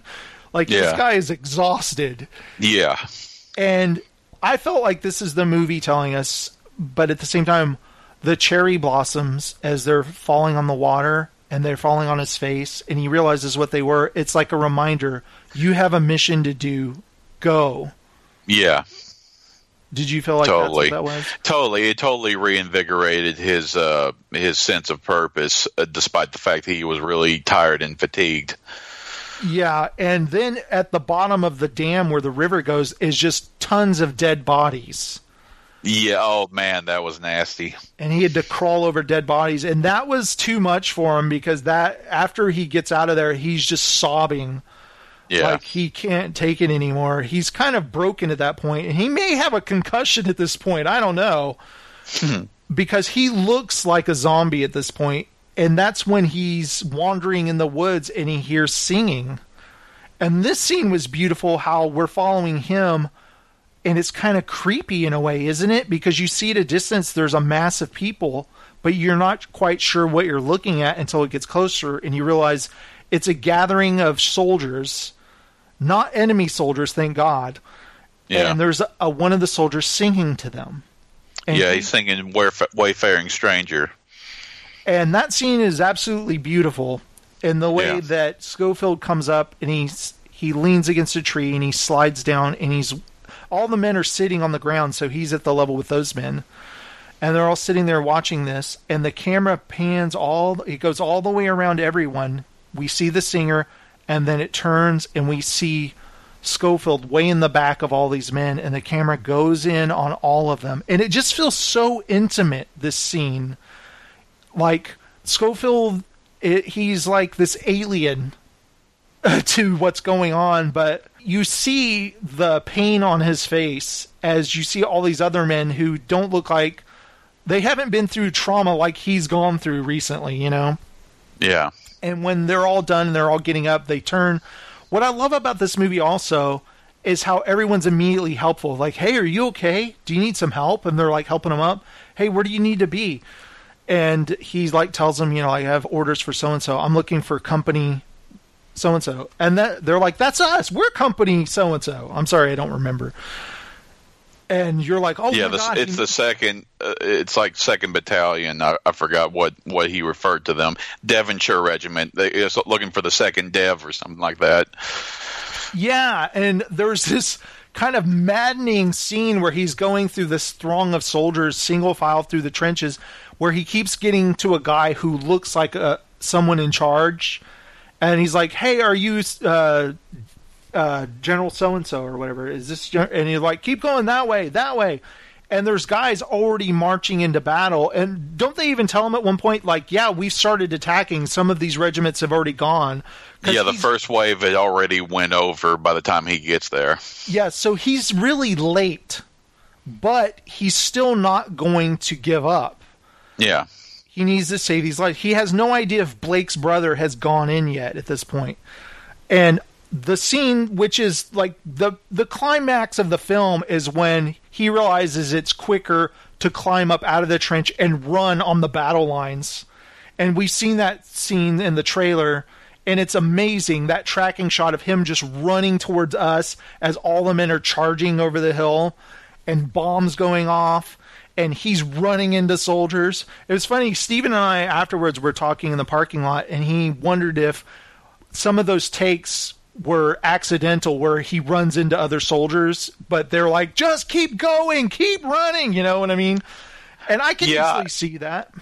I, I, I also kind of think it's possible that that was uh, intentional for him to be so laser focused on reaching a particular part of the trenches that he doesn't he doesn't see the soldiers that he's running into. Right. And also, I love this is another thing that I love about this how the camera is following him, and he's right there at the camera running, and we keep getting further and further away from him as Yeah. he's running. Like he's bumping into guys, he's getting knocked over. One guy he knocks over, and the guy lays down like he's dead, but then he kind of gets back up, you know. It was almost like the soldier's like, "Wait, I'm not dead." Uh, that's what it felt like to me. And he's Yeah. and finally he arrives and he's like, I need to speak to General so and so. And the guy's like, Oh, he's that way. And he still hasn't quite made it there yet. And when he finally arrives to the bunker, he's like, He's in there, but there's no way we're letting you in there. And then what happens there? Does he say, He's like, I have important orders, and have- I'm going. Right, I have orders, yeah. So when we get there, the general is none other than Benedict Cumberbatch. Yep. of course he doesn't want to hear Schofield right away. He's like, "Well, we've already started the battle. Uh, there's no point." And he's like, "It's a trap, sir. They've laid a trap. You need to read this." And you see all the other guys are looking at the general like, "Hey, are you listening to this guy saying?" He's like, "Fine." And he motions. It looks like he reads a letter in two seconds, doesn't it? Like he just kind of glances at it. He's like, he skim he skims it over for you know the certain phrases they'll give him that will you'll give him the gist of what the message is. And then he's like, very well, stand down. and he's like, uh, you know, you just delayed the inevitable. And a week from now, they're going to tell me attack at dawn. Mm-hmm. And I love, doesn't he say something like, all right, good job, f off? Elf, elf off, yeah. yeah, that's he, he. This was exactly what the Mark Strong character was telling him about. Uh, you know, make sure that there are witnesses because some men just want to fight. Yeah. He just he just basically there's only one way this will end. You know, last man standing. Right. I love when he exits the bunker, there's a guy standing there, and the guy goes, Good job. Job Yeah. well done, sir. Thank you. Like, you just, he's basically saying, You just saved a lot of lives. Yeah. And that's when he's kind of standing there and he kind of snaps out and he's like, Blake, do you know if Blake went? And he's like, I think he was with the first division. You know, you might find him in the, what do they call it when people, the triage, when people are injured? He's like, either he'll be with the wounded or, and he just kind of travels off and he's like, okay. It's like he could Yeah. be dead. Great long shot where you see all the, I'm not going to say great as I enjoyed it. It was very sad. All these wounded Yeah. soldiers We know what you mean. and he's going around and the camera is following him and then I love how like Schofield disappears from the shot but then he comes back because he's weaving in there Yeah. and he doesn't see him and remember I don't know if you remember this but Blake said you will recognize my brother he looks just like me he sounds just like me A little older. yeah, but he's older. And they used to pick the cherry trees together. And so he's just standing there kind of like, well, he doesn't see him. And then he hears a voice. He's like, you boys, you, you need some help over there? You guys, you need to get some rest. And, and then he turns and he goes, Blake? And he turns around and it's Robb Stark. it's uh, Richard Madden, I believe. Yeah. Actors. And he's like, yeah. And he goes, I'm from company so and so. And you see his, it's heartbreaking the way his face lights up. He goes, that's the company my brother's in. He's like, yes, I served with Blake. And he's like, is he here? And he's like, no. And he's like, he went out quickly. It was quick. And you just see he's devastated and he gives him his rings and everything. And I, I love that he says he was a good man and he saved my life. And he's like, oh, th- thank you for telling me that. And he's like, would it be all right if I wrote your mother? And he's like, yes, please do. Uh, that scene was pretty devastating too, wasn't it? Yeah, I love how Madden, you know, he hands over the rings and the dog tag, and Madden just stands there frozen, like he's still processing the shock of the news of his brother's death, and it's like he holds that pose throughout almost the entire scene. Uh, yeah, that that was uh, that's really that was really powerful to watch someone who can maintain who can maintain his composure despite the fact you know receiving news of the worst kind. Yeah, and he's even like, "Oh, um, what was your name?" And he's like, "Schofield, Will Schofield." And he goes, "You you could probably use some food. You, do you need you know you need some supplies and stuff?" He's basically like taking care of him immediately, like you need help. And he's like, oh, "I'll be fine." And we get to follow him to this the most beautiful tree you've ever seen. Am I right? Like it definitely stands out like this one lone kind of look kind of almost looks like it's petrified but white looking tree in the middle of this battlefield or it, it's way it's it's not it's not in the battlefield it's like beyond you know the enemy lines but yeah just to see this this this white tree just overlooking all this green field yeah and he sits down at the tree and he slides down this guy's completely exhausted. He's done his job. Job well done, sir. And he pulls out the little case that I believe the general's orders were in it too. It's like a protective tin that probably Mhm. had cigarettes in it, cigarette case. And he has pictures of his family. And I assume maybe daughters or sisters. Yeah, that's. I, I'm assuming that's one picture is his wife, and the other two are pictures of his two daughters. We never really know that he has a family until that point. And he turns over the photo and it says, Come home to us or Come Yeah. home safe.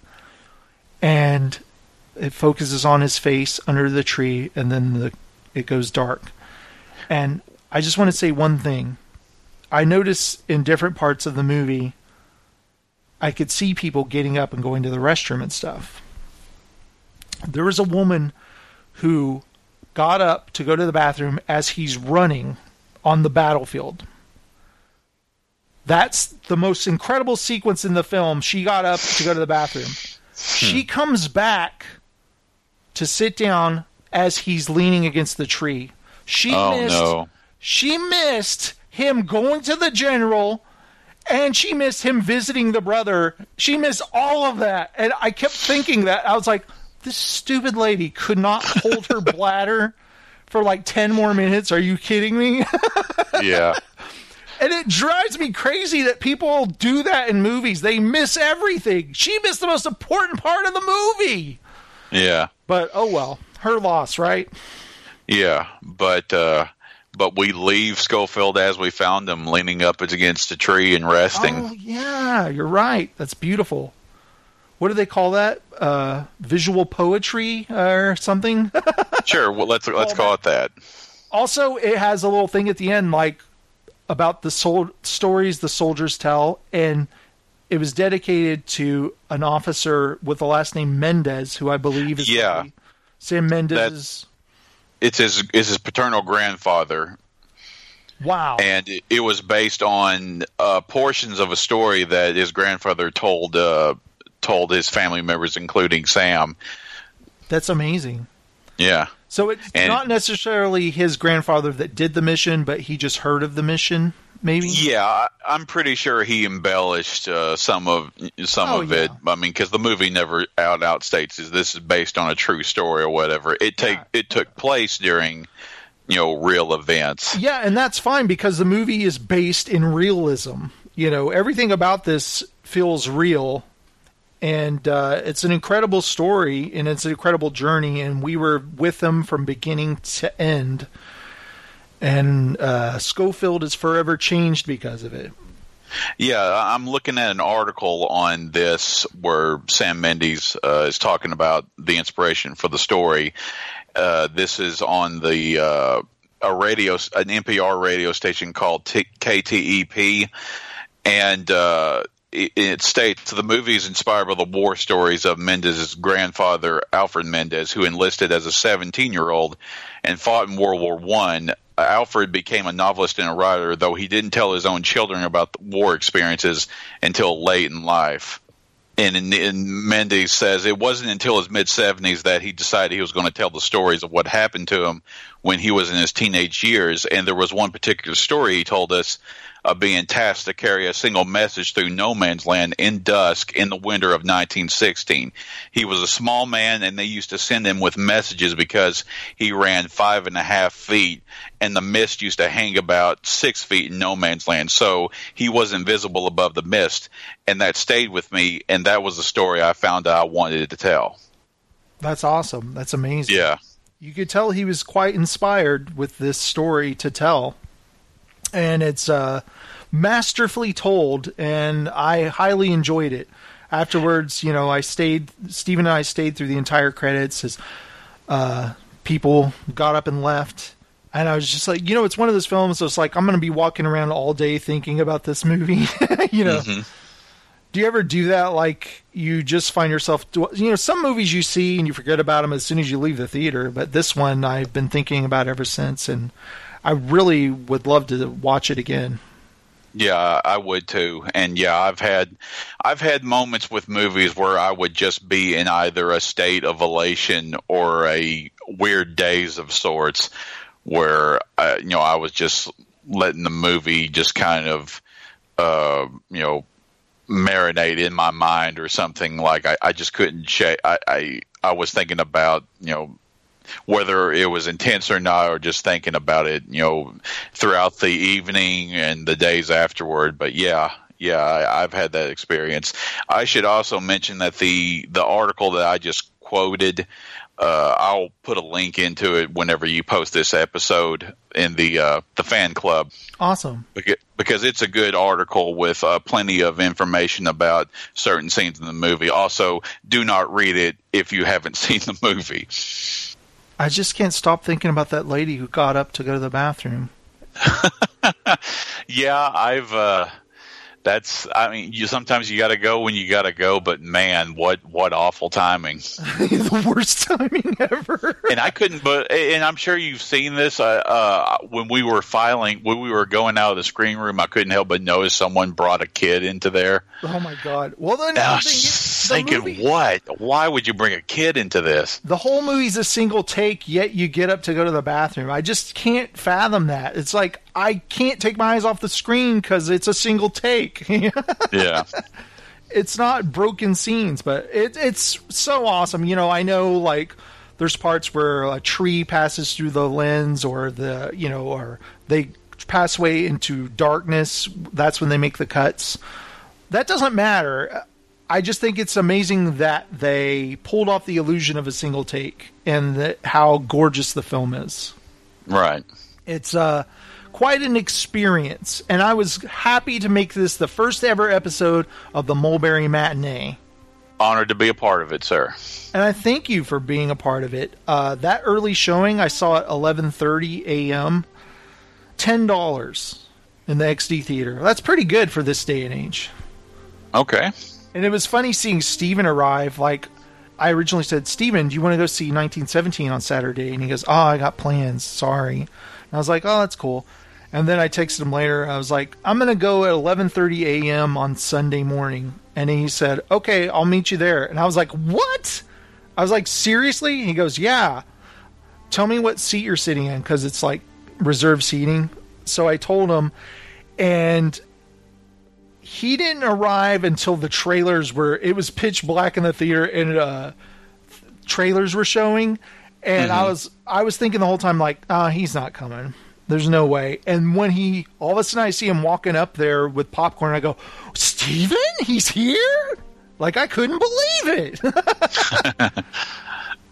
Yeah, uh, when I got into the screening room, the trailers had all played, and I got in there just as the uh, Universal logo was going on the screen. I was just thinking, man, just in time.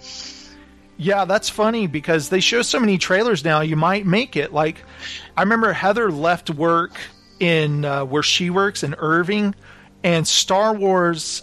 We were waiting in the, you know, she had her ticket already where she was going to join us, and she said, "I'm leaving work now." And I go, "Are you crazy? This is showtime. The movie is starting." She made it there before the trailers were over, before the movie started. And I was like, "Oh my god, this has like been over 30 minutes of trailers." Like that caused her to get there on time, even though Yeah. Like I guess showtime was seven. She arrived at seven thirty, and the movie hadn't started yet. it's insane. But um, Adam, thank you so much for joining me on the first ever episode of the Mulberry Matinee. Like I said, guys, this is like the new podcast we're doing now, a film podcast. I love this film, 1917. I know there'll be times we might do a film that we're not too excited about, but that'll be equally fun to talk about, don't you think? I do. You never know when the next Vin Diesel movie comes out. I kid. He does great quality stuff. I don't know what I'm talking about, right? Sure. I do want to watch The Irishman. I would love to cover that film with you, sir, if we Yeah, can. definitely. At a later date. Awesome. So I guess have we said everything we want to say about the 1917? I guess, but you know, since the we tried to keep it as mature as we possibly could, and that we tried to uh, keep it focused on the very serious and very dramatic aspects of the movie, I just wanted to say before we end, Sam Mendes nuts. Very good, sir. Very good. I'm That's proud right. of you. You made it this long, so that's good. I know I was struggling there. Guys, if you have enjoyed this episode, if you have seen 1917 and you want to talk to us about it, comment on the Entertainment Landfill fan club on Facebook. If you're not on Facebook, send a voicemail. I'll play it on the next episode. I love discussing things with people, discussing film. I'd love to hear what you guys have to say about it. So, until then, we'll see you at the movies. Oh wait, that might be trademarked, Adam. I can't say. We'll see you at in the balcony. Oh wait, that might be taken too. we'll see you in reserve seating, sir. Uh, there you go. We'll see you in the motorized recliner. well, everybody, that was the show. I hope you enjoyed the inaugural episode of the Mulberry Matinee. This is an idea I've had for a while where I just wanted to discuss film with a friend, and my first friend was Adam Sexton. Again, I want to thank him for being on the show. This will be the part of the show after each episode where I will play voicemails, if we have any, and uh, also thank people for listening and supporting the show over the years. For the foreseeable future, I'm going to be doing this. I'm putting the regular entertainment landfill format on hold for now. And there are different reasons for that. One of them is mainly burnout. It just happens. It takes a lot of work. And I know it's kind of flaky because I said, hey guys, we're going to the old format. And, you know, DVDs are back. But after doing like eight of those episodes, I realized there's a reason I stopped doing this because it's exhausting. you know, I enjoy doing the show and it's a lot of fun, but but over the holiday break, I realized I want to try something else. I've been listening to film podcasts, and it's not like this is something new I've never done before. You know, we've done single review shows before, we've done NIM movie minis, like the one I did with Ken. But this is something I want to do for now, where basically I will watch a film, have a guest, we'll talk all about that film, then the next week we'll talk about something else. And hopefully you guys are along for the ride. I really want you to participate too. So if you've seen the film, send it a voicemail. Tell me what you think. Most of all, I just want to have fun and I want you guys to have fun listening. So hopefully you enjoy this show.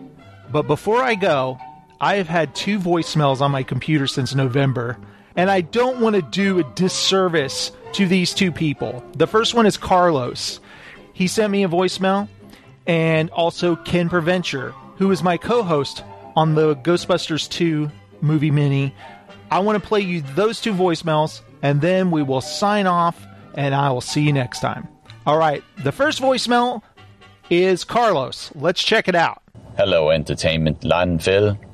I am Carlos, coming to you from Arizona.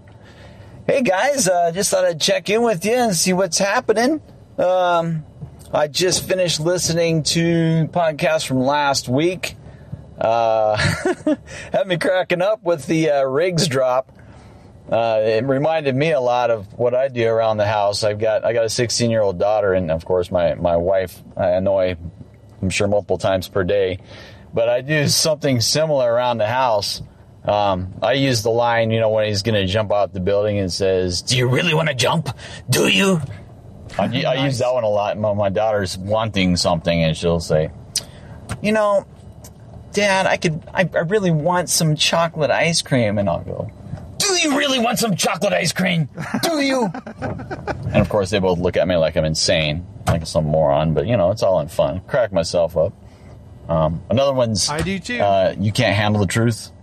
My daughter will try something on, she'll come out and say, Dad, tell me the truth. How does this look? And I'll say, You can't handle the truth. oh, silly me. Dads Silly love me. torturing their dogs. My favorite, my favorite above all, and this one's popular with me, and only me, is whenever the name Billy is mentioned in our household, I use the Jim Carrey line. Um, oh, Billy! You know, when he puts his, his chest up against the glass window from Oh, Cable yeah. Guy. Oh, man, I just crack myself up. They, we used they to still play like that an all the time you know, with uh, what it is. Bill on the show. I'm just enjoying life, man. So uh, I was checking out um, Pluto TV. I don't know if you guys are familiar with Pluto TV, but Absolutely. there's an app for it. You can get it on all platforms. I think it's really cool. Pluto TV. I think it just sold to Viacom for Viacom for like 340 million dollars. Uh, there's probably upwards of close to 200 channels on this thing now, and for the most part, it's free, guys. It's free. It's it's almost got like a TV guide on it where they have shows just rolling through. You can click on them and, and change through your channels and just watch shows as they're on. Or there's a bunch of of uh, streaming movies that are on that you can just click on and watch. And this one that I, that I just recently finished watching was called The ABCs of Death. And I'm telling you, this is the, the oddest, the oddest, most grotesque, strange horror movie I think I've ever seen. It's it's got 26 different directors, and each one of them takes a letter of the alphabet and associates that associates that with a word of some kind of, of, of, of death. And, and they do a short little film, and it's all put together by these different directors, and there's short little clips of these really weird, twisted horror features. Uh, if you haven't seen it, I don't recommend it, but you know, it, it's fun. Um, I just caught it, and and I hadn't mentioned Pluto TV because I think it's really uh, and it's an awesome service because it's absolutely free. And who can argue it's free? Another free source of movies for me, of course, is the local library. I mean, right now, if you walk in our, our library and you walk down the aisles where the DVD section used to be this little tiny bookcase, now there's two full rows. It's like going into a blockbuster video, and they've got all these Blu-rays, and it's crazy. I mean, there's there's just they're just free movies. It's it's like a free blockbuster, which is kind of cool. I mean, I can go in there and, and, and uh, right now we, my wife and I selected the the Bourne movies because I've never seen any of the Jason Bourne films. I don't know why. I don't know how they slipped past us, but we never did. So I, I picked them all up there. We're we're on the third film now, and it's a great resource for stuff you just want to catch up on. It's something you don't want to buy, but want to check it out. I think the local library is a great thing, and and you know, who can pass up on some free Matt Damon, right? Right?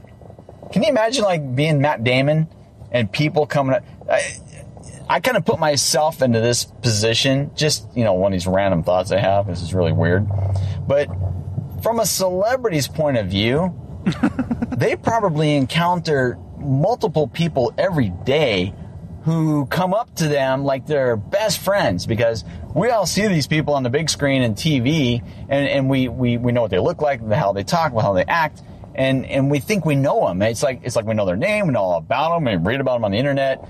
Um, it, it, be, must be really creepy to them because when we come up to them and say, "Hey, Matt Damon," he's probably looking at us like, like who, he's never seen us before in his life.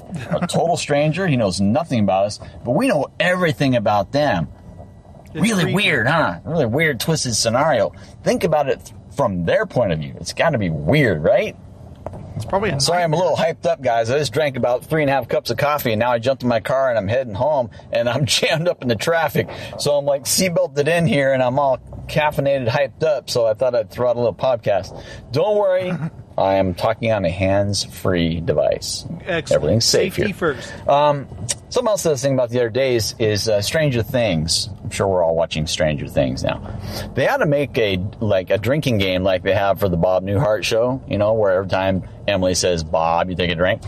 They ought to make one for Stranger Things, and every time the guys say the word guys. Hey guys! I mean, if you watch Yeah. it, I just noticed is for some reason every time they say guys, it, it like stabs into my brain, and I'm like, uh, uh, uh, and like, multiple times. Like, how many times? You know, and you, they usually say it in you know in doubles. You know what's funny that you say that, Carlos, is people say that in a lot of movies. There's always every movie you go to, someone goes, "Hey guys," like, "Hey guys." They there's "Hey guys" like in everything, and it does drive you nuts when you start noticing it. First of all, there'll be the group of the guys walking through, you know, a forest, and then one of them will go, "Guys," and nobody will listen, so they say it again louder, "Guys."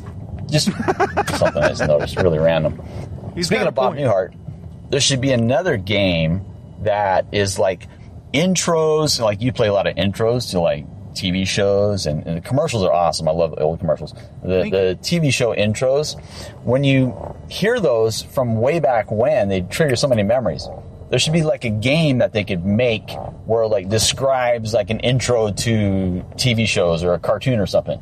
You know, like like you have a little card and it'll say it'll say something like phone phone rings, someone answers, piano, drums, and then you have to guess what that show is. Which, Bob Newhart, of course, you're if you listen to it, you hear the phone ring. Bob says hello, and then you hear the piano ding, ding, da, ding, ding, da, ding, and then the drums and then dun dun dun dun dun. I would be a cool game, roll right? at that show. So I'm excited about um, the new movie Breaking Bad El Camino. It's going to be awesome. I'm excited about seeing it on the big screen. awesome. Of course, they're going to, you know, throw out some tickets there for the big opening weekend. Uh, of course, I went out and bought them immediately as soon as they were available for the Alamo Drafthouse um, here in Chandler. And I think it's going to be a, an awesome way to watch the film. Um, I'm trying to stay away from any source of any information from this film. You know, I, I've been telling my wife lately, you know, she'll she'll see a, a trailer for a movie and she'll say, "You got to watch this trailer." I'm like, "No, I'm done watching trailers." I stopped watching trailers for movies when uh, the film um, Hell or High Water with Jeff Bridges when that film came out, I didn't want to watch any part of the trailers. I just heard who was in it, and I thought that sounds like a really cool movie. But I didn't watch any trailers. And my wife watching trailers. She's like, "You gotta watch this trailer. You gotta watch it." I'm like, "No, I'm not watching trailers because it seems to me, and maybe it's just me, but it seems to me that they give so much of the films away in the trailers anymore. It, I, I can't stand it. You, you on, this is Steve. Steve had a great job. Steve had a great career. But then Bob moved in with them, and then this guy moved in. And then, then it's this roller coaster of Bob and Steve and Bob, Steve, and then, then Cue the Odd Steve's Couple ex theme. comes into the picture, and then the wacky uncle, and then you know, and then at the end, then they show they show the whole stinking movie on these trailers, and it's like, really? I, I just saw the entire film. I saw the entire film in two minutes. Why bother going to the theater now?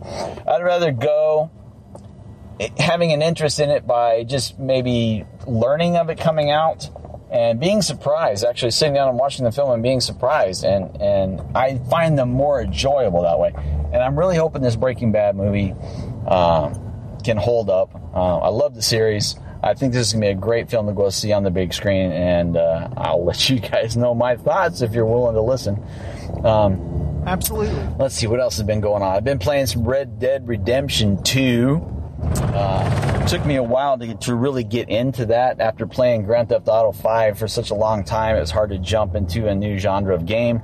It's very similar. It's just like GTA in 1895. I mean, you're stealing horses and you're doing these.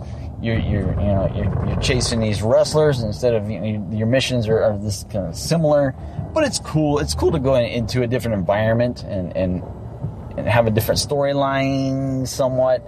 Um, it's exciting, and I like doing that. So I'm not going to take up any more of your time. I'm going to burn this caffeine off. Uh, I'm getting ready to get on the freeway here anyway, and uh, head off home. And I'm going to uh, tune in and listen to you guys.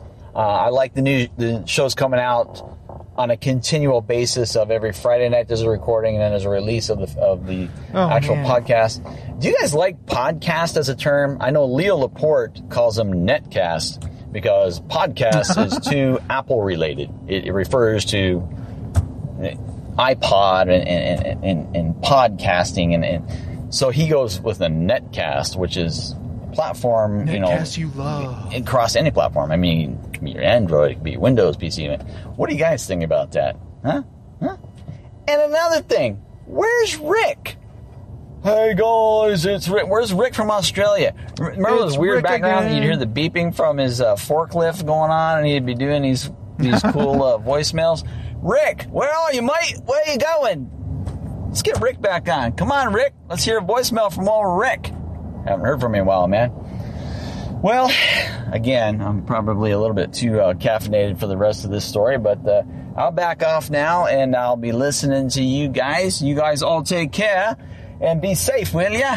And uh, like Shaggy and Scooby say, Hey, Scoob, like, let's get out of here. Yeah, let's go. Yeah.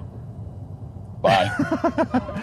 You know what? Thank you, Carlos. Uh, it's funny you say that about Netcast because I remember uh, back when Leo Laporte did that, uh, way back, uh, somebody was suing all of the big podcasters saying, like, actually, you know, I patented the idea of podcasts, so you owe me this money. And Leo was like, you know what? We're a netcast, we're not a podcast.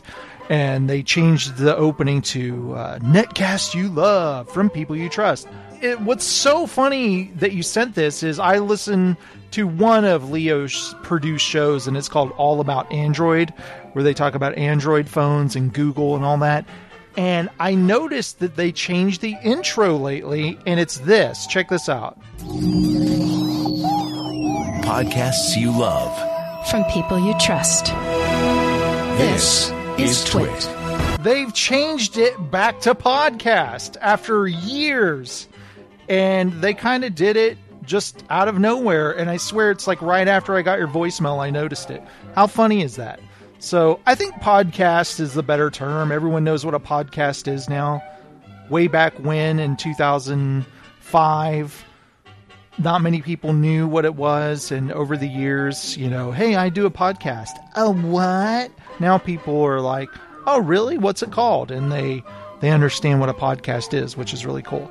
Now, if I started saying I do a netcast, people go, what the hell? Like nobody even knows what a netcast is. And I think by Leo silently changing it back to podcast is admitting defeat that netcast was a really dumb term. you know. Another thing about Rick Lidster is there have been these horrible, horrible fires uh, decimating Australia. And I started thinking, you know, I know a person from Australia, and his name is Rick Lidster. And I messaged him on Facebook, How are you doing? Are you doing okay? And he said, I'm all good here, not too close to anything crazy. Small fire in my town a month ago, but I didn't even see it and only had a couple of hazy days really. Luckily, so far life continues as normal for me. So, thankfully, Rick is doing okay. Hopefully, his family's safe and friends, and uh, we just want the people of Australia to be okay. And you know, you hear about the koala bears and all that. I'm hoping people, you know, find the right charity to donate to to help them out and that kind of thing. So, Carlos, thank you for sending that voicemail. I'm sorry I'm finally playing it so many months later. uh, I didn't mean for that to happen. It just kind of happened. And when you said you really love the show weekly and all that, you know, I'm just like, oh, I know people like the show. I know that people like the live show. I know people. I just want to try this new thing for a bit and see what you guys think. Hopefully, that gets my creative juices flowing, and maybe every once in a while I do a regular episode of ETL or something. But I got to say, I've gotten really tired of clickbait news stories, and I do them as a gag, as a joke on the show because they're so stupid. But I've gotten where I don't even want to look at it. Like, ugh, I want to stay as far away from clickbait horseshit news stories as much as I can. Of look, look who got cast in so and so, and it's like I don't care. I've got another voicemail. This one from Ken Preventure. Ken, my partner in crime with the Ghostbusters Nim movie mini. I want to thank Ken for doing that show with me because I did have a great time recording that and talking to him, and I had a great time working on it. And I want to do another show with him where we talk about another film, and I have something in mind, and I need to talk to Ken about that. But I have a voicemail that Ken sent me long ago, right after the Ghostbusters show came out.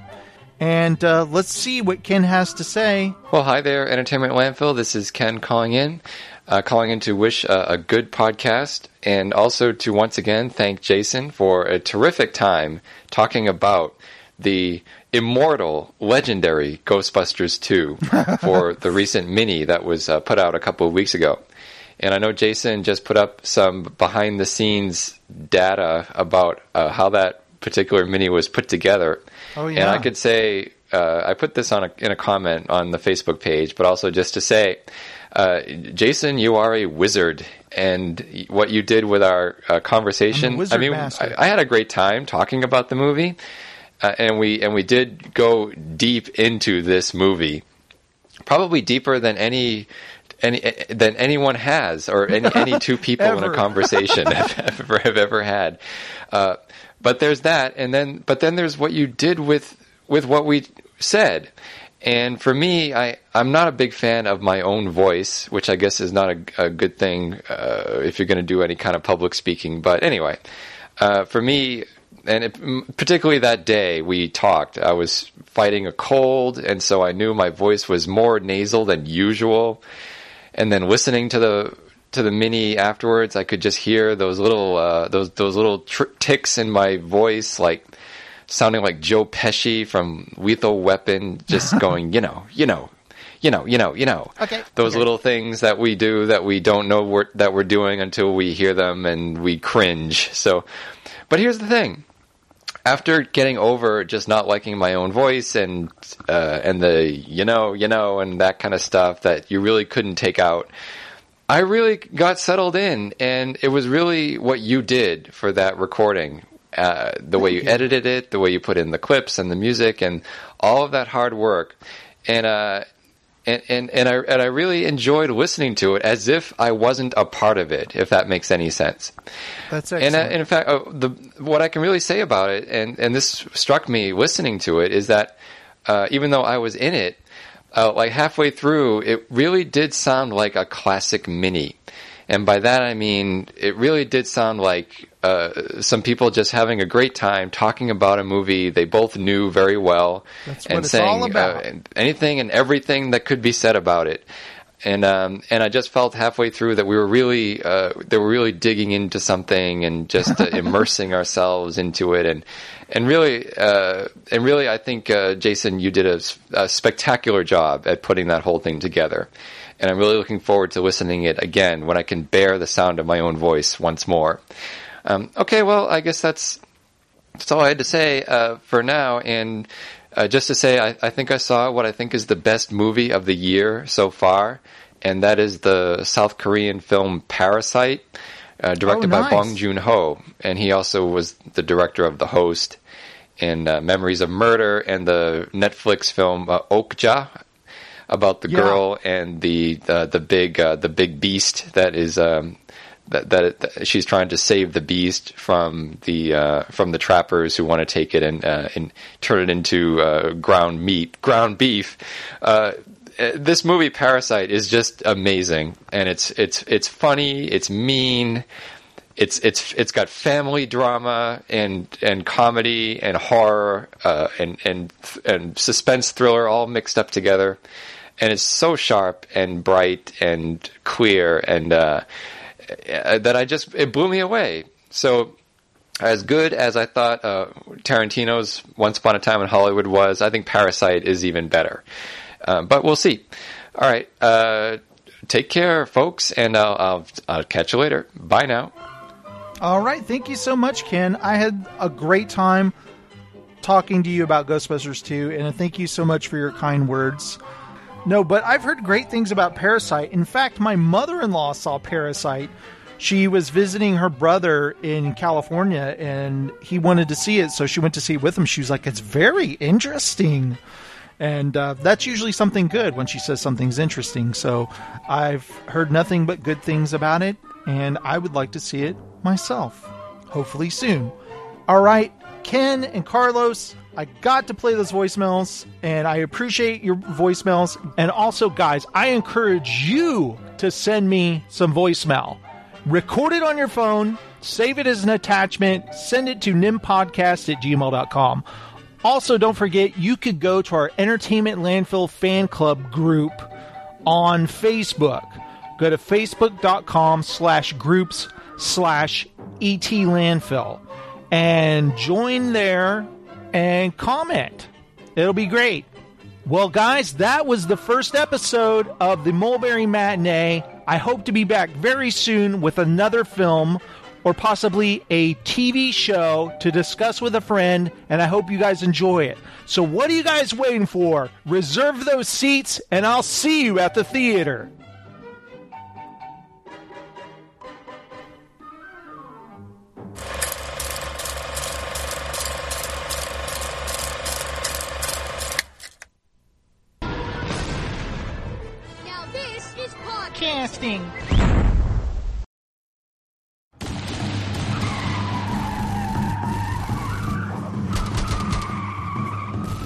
This podcast is part of the Pod Syndicate family. For more criminally compelling shows, articles, and conversations, head to wearepodsyndicate.com.